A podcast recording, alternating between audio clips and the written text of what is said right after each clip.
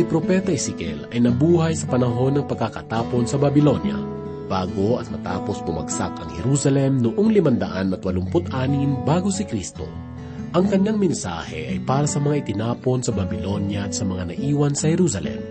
Ang aklat ay nagpapakita ng mga matitibay na dahilan kung bakit ang pagkabihag ng Israel ay naganap Kapansin-pansin sa aklat ang matibay na pananampalataya at malawak na imahinasyon ng propeta. Karamihan sa kanyang mga pangitain ay dumating bilang mga pangitain at inilahad niya ang karamihan sa kanyang mga mensahe sa pamagitan ng mga sagisag. Binigyan din niya ang pagbabago ng puso at espiritu at ang pananagutan ng tao sa kanyang mga kasalanan. Ipinahayag din niya ang kanyang pag-asa sa pagbabagong buhay ng bansa at bilang saserdote at propeta mayroon siyang tanging malasakit sa templo at sa pananatili ng kabanalan. Muli, inaanyayahan ko po kayong minsan pang magsimulang lakbayin ang bagong aklat na ating pag-aaralan na minsan pang iyahatid ni Pastor Rufino de la Peret sa mga talata na matatagpuan sa aklat ng Ezekiel, unang kabanata, unang talata hanggang apat. Dito lamang po sa ating programa, Ang Paglalakbay. Kung sakali ang araw kaya sumika At itong ulan kaya'y tumila na sa pagpatak Ang dulot nitong biyaya at gandang nagagawa. Hahanapin ba kapag mawawala? Kung itong lakas at kisig ay hindi mo na at mga mahal sa buhay ang sayo ङ्कायम्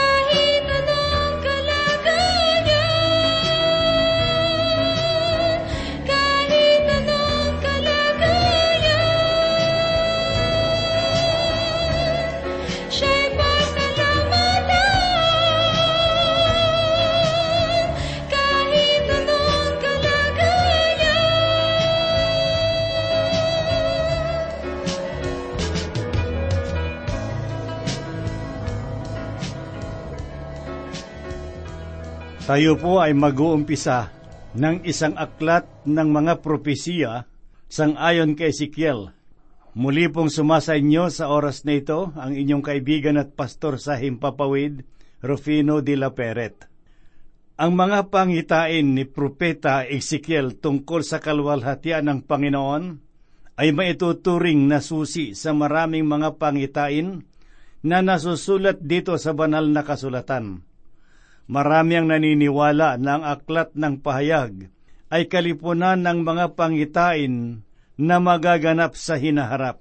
Sangayon sa mga dalubhasang mag-aaral ng banal na kasulatan, ang mga pahayag na nasaksiyahan ni Apostol Juan ay magkakaroon ng linaw sa pamamagitan ng mga propesiya na ipinahayag ni Daniel at maging sa mga katuroan na itinuro ng Panginoong Heso Kristo sa bundok ng mga olibo. Ang paniniwalang ito ay totoo, subalit naniniwala ako na ang pangunahing saligan ng pagkakaunawa sa aklat ng mga pahayag ay matatagpuan po natin sa aklat ni Propeta Ezekiel. Sapagkat kung ating susuriin ang mga pangitain sa ikaapat at ikalimang kabanata ng pahayag, ay may pagkakatulad sa pangitaing mababasa dito sa unang kabanata sang ayon kay Propeta Ezekiel. Ngunit hindi lamang pagkakatulad ng pangitain ang dapat po nating suriin, kundi maging ang mga katangian na mahirap unawain, sapagkat maging ang mga kilalang dalubhasa ng banal na kasulatan na si Juan Calvin ay nagsabi, kung merong magsasabi na ang pangitaing nakita ni Sikiel ay madaling unawain, ipapakita ko naman sa kanya ang masalimuot na bahagi nito. Ngunit ang ganitong uri ng suliranin ay hindi dapat pagtalunan sapagkat likas sa Panginoon ang hiwaga at walang sinumang nilalang ang may kakayanan na aruhin ang yaman ng kanyang kalwalhatian Ngunit sa kabila ng ganitong uri ng kaisipan, ako'y naniniwala na ang pangitain na nakita ni Propeta Ezekiel ay hindi ang sangayon sa makabagong kapaliwanagan ng mga bagay na ito. Sinabi ko ito sapagkat may mga guro na nagsasabi ng mga gulong sa loob ng mga gulong na nakita ni Propeta Ezekiel ay nagkaroon ng katuparan noong ang eroplano ay naimbento. Sa madaling salita, ang makateknolohiyang pagpapaliwanag sa kalwalhatian at kapangyarihan ng Diyos ay dapat na isa-isang tabi, sapagkat maihahalin tulad natin ito sa mababaw na pag-iisip ng mga bata. Dahil dito ay digyan po natin ng kapakipakinabang na pagsusuri ang mga pangitaing nasaksihan ng lingkod ng Panginoon. Una sa lahat, dapat po nating balikan ang mga naunang propeta na sumulat rin ng mga salita ng Diyos. Kailangan nating gawin ang bagay na ito sapagkat may mga pangunahing paksa sa aklat ng mga propeta na makapagbibigay tulong upang maunawaan nating ganap ang mga pangitain. Kung mapapansin po natin ang aklat ni Sayas, ang paksa ng kanyang mga pahayag ay nakatuon sa mga saligang katotohanan ng trono ng Diyos. Samantalang ang aklat ni Propeta Jeremias ay nagpapahayag naman ng luklukang nagsasakatuparan ng katotohanan.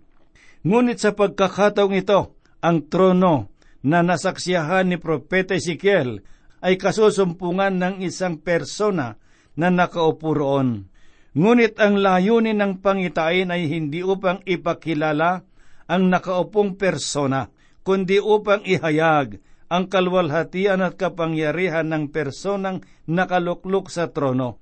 Sa madaling salita, ang paghahayag ng kalwalhatian ng Panginoon sa pamamagitan ng kanyang kahangahangang presensya ang siyang katotohanan na nais ipaabot ng pangitain. Kung bibigyan po natin ng masusing pagsusuri ang nilalaman ng pangitain, ganito ang kaanyuan na ating makikita. Sangayon kay Propeta Ezekiel, nakita niya ang karwahe ng Diyos na nagdadala sa Panginoon sa bawat panig ng daigdig upang ihayag ang kanyang tagumpay. Kalinsabay nito, nakita rin ni Ezekiel ang apat na nilalang na buhay ang keruben na nasa tabi ng karwahi at ang taong nakaupo sa isang luklukan. Ang pagsasalarawan ni Ezekiel tungkol sa pangitain ay tunay na kahanga-hanga at mahirap unawain. Tunghayan po natin ang ilan sa mga mahahalagang bagay na magbibigay kalakasan sa ating pananampalataya. Ngayon ay basahin po natin ang kanyang sinabi sa unang talata ng unang kabanata dito sa aklat ni Propeta Ezekiel, na ganito po ang sinasabi. Nang ikalimang araw ng ikaapat na buwan ng ikatatlumpung taon, samantalang ako'y kasama ng mga bihag sa pampang ng ilog Chibar, ang langit ay nabuksan at ako'y nakakita ng mga pangitain ng Diyos. Ang ikatatlumpung taon na sinasabi sa talatang ito ay maaring nagpapahiwatig na si Ezekiel ay tatlumpung taong gulang na noon. Subalit naniniwala ang mga dalubhasa na ang ganitong paniniwala ay nasasalig sa ibang ibanghelyo.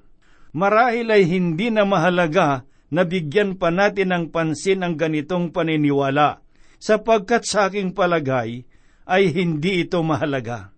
Ngunit may mahalagang pagsusuri tayong makikita sa talatang ito sapagkat kung papansinin natin ang pagpapahayag ng pangitain ay naipakita lamang kay Propeta Ezekiel at hindi sa iba.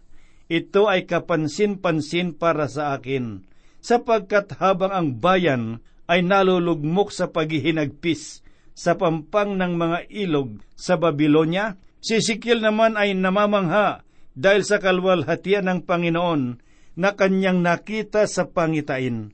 Subalit kailan naganap ang pangitaing ito? Basahin po natin ang kasagutan sa ikalawang talata.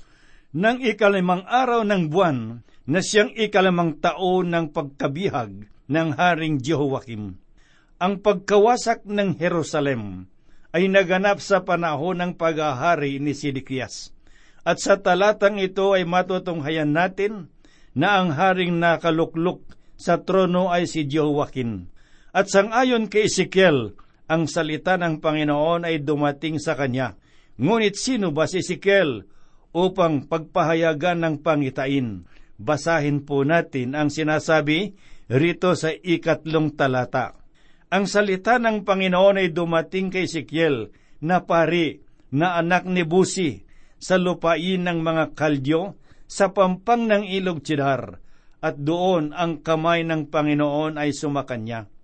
Maliwanag na nasasaad sa talatang ito na ang pinagmulan ng lipi ni Ezekiel ay sa lipi ni Levi. Sangayon sa kasaysayan ng Israel, ang liping ito ay itinuturing na lipi ng mga pari na mula sa mga anak ni Kuhat. Si Ezekiel ay anak ni Busi na nakatira sa lugar ng Kebar. Ang Kebar ay sinasabing pangunahing daluyan ng mga tubig na nagmumula sa ilog Euphrates. Ang ilog na ito ay lubhang mahalaga sa lupaing nasasakupan ng Ehipto, sapagkat dito nagmumula ang tubig na idinidilig sa mga lugar na kanyang dinaraanan. At sangayon sa kasaysayan, ang mga nabihag na Hudyo ay dinala sa mga lugar na ito upang sakahin ang lupa. Ang kibar ay may ilang milya ang layo mula sa Babylonia. Dahil rito ang pagtatagpo o pagkikita ni Propeta Daniel at saka ni Ezekiel ay naging mahirap. Subalit si Daniel ay maaring nagkaroon ng pagkakataong dalawin ang kibar sapagkat siya ang iginagalang ng mga tagapamuno ng Babylonia at may malaking pagkakataon na pagbigyan ng haring ni Nebuchadnezzar. Subalit sa kabila ng masalimuot na kalagayan na dinaranas ng mga bihag, ang Kebar ay mahalagang lugar para kay Ezekiel, sapagkat sa lugar na ito niya nasaksihan ang kalwalhatian ng Diyos. Pakinggan naman po natin ang mga pahayag na sinasabi dito sa ikaapat na talata. Habang ako'y nakatingin at narito, isang maunos na hangin ang lumabas mula sa hilaga. May isang malaking ulap na may apoy na patuloy na sumisiklab. May maningning na liwanag na nakapalibot dito at sa gitna ay parang may nagbabagang tanso sa gitna ng apoy. Ang nabanggit na isang maunos na hangin ang lumabas mula sa hilaga ay maaring naging palaisipan sa marami. Marahil ay magbibigay ng pag-aakala na ang Diyos ay matatagpuan sa hilaga, sapagkat iniisip nila na maaring mayroong mahiwagang kawalan na matatagpuan sa lugar na iyon, na maaring magdadala sa atin sa hindi nakikitang kalangitan. Subalit ang ganitong kaisipan ay hindi mapangahawakan, sapagkat ang mga taong dalubha sa sagham ay nagbigay patunay na ang kalawakan sa hilaga ay hindi kakakitaan ng mga kababalaghang nagpapahiwatig na ang tahanan ng Diyos ay naroon. Ang kalawakan sa hilaga ay walang pagkakaiba sa himpapawid sa timog, sa silangan at sa kanluran, sapagkat ang kanilang kalawakan ay nagtataglay rin ng mga tala at mga bituin. Mga kaibigan, nais ko pong maunawaan ng lahat na ang hilaga ay karaniwang ginagamit sa lumang tipan upang ilarawan ang luklukan ng Diyos. Halimbawa sa ikalabing apat na kabanata sa aklat ni Isayas, talatang labing tatlo, ay mababasa natin ang isang malinaw na pahayag tungkol sa uri ng pagkakagamit sa salitang ito na may kinalaman sa pagbagsak ni Satanas. Ang sabi ng Panginoon, Sinabi mo sa iyong puso, Ako'y aakyat sa langit sa itaas ng mga bituin ng Diyos. Aking itatatag ang aking trono sa itaas. Ako'y uupo sa bundok na pinagtitipunan sa malayong hilaga. Ako'y naniniwala na ang hilaga na tinutukoy sa talatang ito ay tungkol sa kinaroroonan ng trono ng Diyos, sapagkat sa halip na pumunta tayo sa pulong hilaga, ay kailangan lang nating tumingala sapagkat ito ang tunay na kahulugan ng hilaga sa banal na kasulatan tungkol sa Diyos. Sa madaling salita, ang langit ay hindi lamang sa isang panig ng daigdig, sapagkat ang Biblia ay nagsasabi sa ika-anim na po at anim na kabanata ng Aklat sang ayon kay Propeta Isayas, unang talata na ganito po ang sinabi. Ganito ang sinabi ng Panginoon, Ang langit ay aking trono at ang lupa ay aking tutungtungan. Ano ang bahay na inyong itatayo sa akin at ano ang dako ng aking pahingahan. Hindi ba't ang hayag na kasagutan ay wala? Pakinggan po natin ang sinabi ng Panginoong Hesus sa ikadalawampu at isang kabanata ng Ibanghelyo sang ayon kay Lukas, talatang dalawampu at walo. Kapag nagsimulang mangyari ang mga bagay na ito, tumingala kayo at itaas ninyo ang inyong mga ulo, sapagkat malapit na ang katubusan ninyo. Ang salitang itaas ang dapat nating bigyan ng pansin ngayon, sapagkat ang ating pagkamamamayan ay hindi rito sa sanglibutan, kundi sa kalangitan. Ito rin ang diwa ng pahayag na mababasa natin sa ikapitumpu at limang kabanata ng awit, talatang lima at pito na ganito po ang sinasabi. Huwag mong itaas ang iyong sungay ng mataas, huwag kang magsalita ng may matigas na ulo, sapagkat hindi mula sa silangan o mula sa kanluran, ni mula sa ilang ang pagtataas, kundi ang Diyos, ang hukom, ang isay ibinababa at ang isay itinataas naman. Kapansin-pansing malaman na tanging ang dakong hilaga ang hindi nabanggit sa talatang ito. At ako'y naniniwala na ito ay dahil sa sinasagisag ng salitang ito ang kaitaasan o ang dakong kinaroroonan ng Panginoon.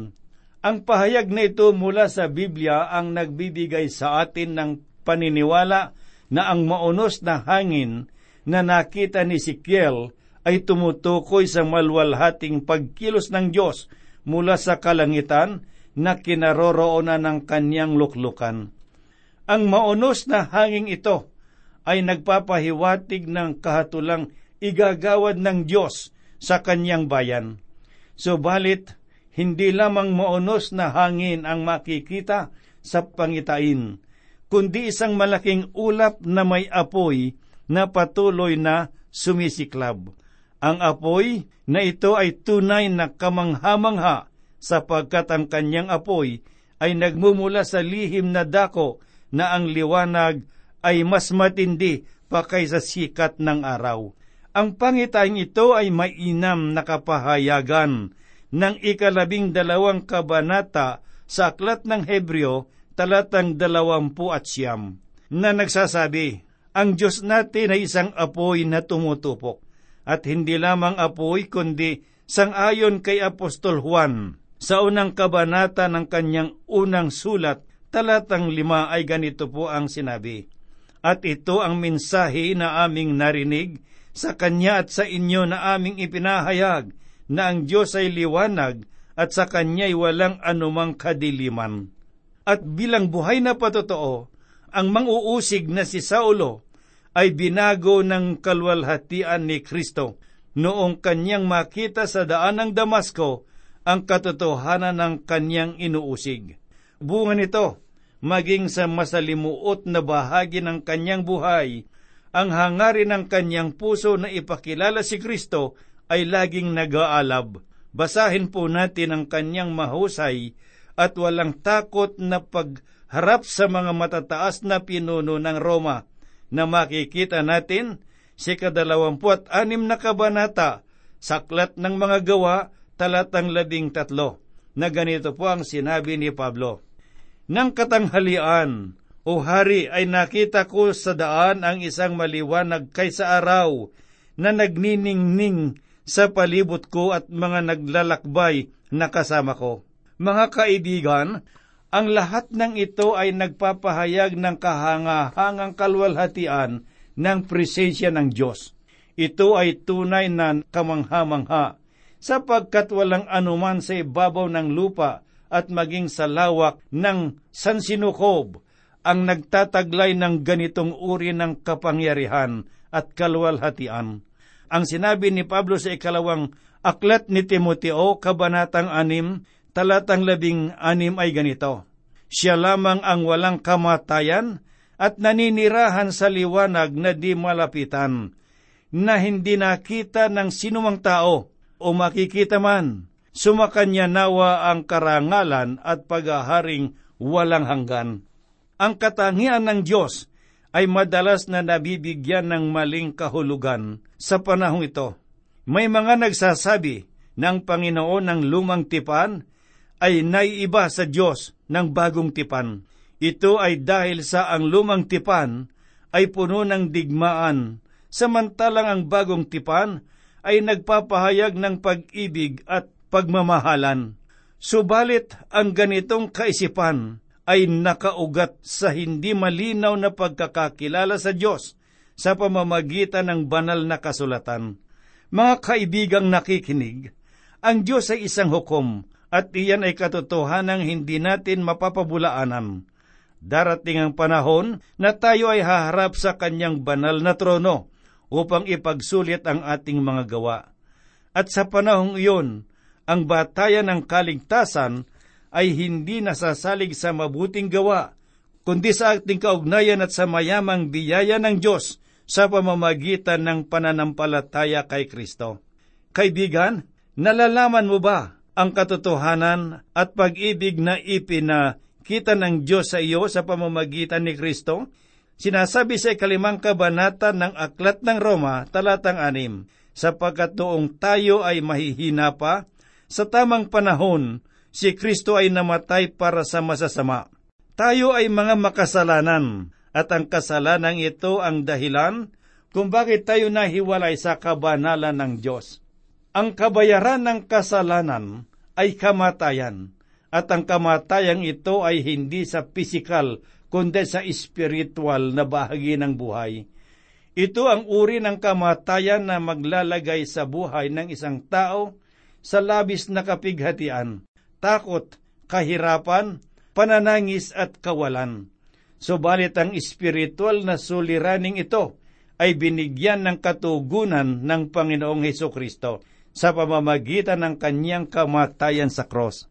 Sapagkat sa halip na ikaw at ako ang magdanas ng matinding pasakit sa cross ng Kalbaryo, pinasan niya ang ating mga kasalanan sapagkat tayo ay kanyang iniibig. Kaibigang nakikinig, tinanggap mo na ba ang pag-ibig na ito ng Panginoon? Ikaw ba'y sumasampalataya sa Panginoong Heso Kristo na namatay dahil sa ating mga kasalanan at muling nabuhay upang ikaw ay magkaroon ng daan tungo sa buhay na walang hanggan? Kaibigan, hindi ako ang magpapasya para sa iyo. Subalit ipinakikiusap ko at ako'y namamanhig sa iyo, na kung susuriin mo at aalamin ang katayuan ng iyong buhay, sino si Kristo sa iyo? Sino ang nagpapatakbo ng iyong buhay? Isa lamang ang buhay na binigay ng Diyos dito sa daigdig. Kaya samantalahin mo ang pagkakataon. Mayaman ang biyaya ng Diyos at siya nagaanyaya para sa kaligtasan at ito ay bukas magpakailanman. Samantalahin mo kaibigan ang pagkakataon sapagkat darating ang panahon na magiging huli na ang lahat para sa iyo. Huwag mong ipagpaliban sapagkat ito na ang iyong pagkakataon. Dumulog ka sa Kanya ngayon. Tanggapin mo siya na iyong Panginoon at tagapagligtas at ikaw ay Kanyang tatanggapin at ibibilang sa Kanyang pamilya.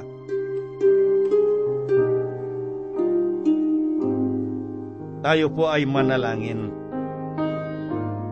May bigin at mapagpalang Ama, Diyos naming makapangyarihan sa lahat. Ang mga salita mo, Panginoon, na aming tinatalakay ay nagbibigay sa amin ng liwanag upang sa gayon ay magsilbing tanglaw ng aming mga paa sa landas na aming dinaraanan araw-araw. Salamat sa iyo, Panginoong Diyos, sapagkat kami di mo pinababayaan. Patuloy mo po kaming ginagabayan sa aming mga pag-aaral at sa mga kapatid na nananalig sa iyo o mga nakikinig ng iyong salita sa oras na ito.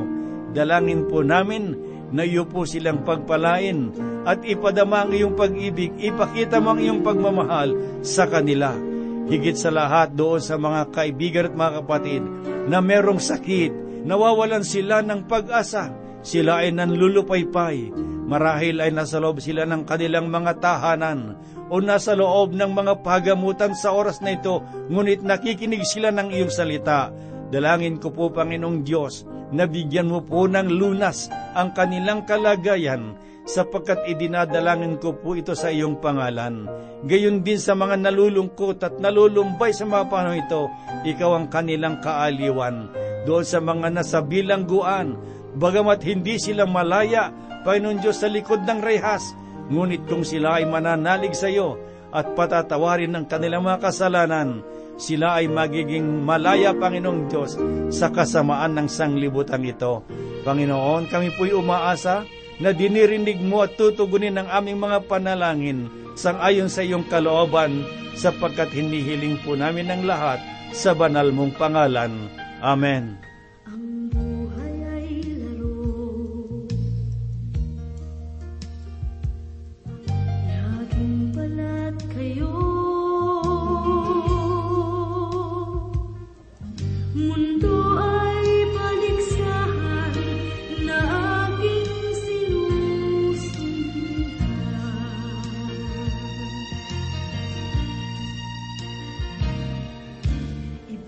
帮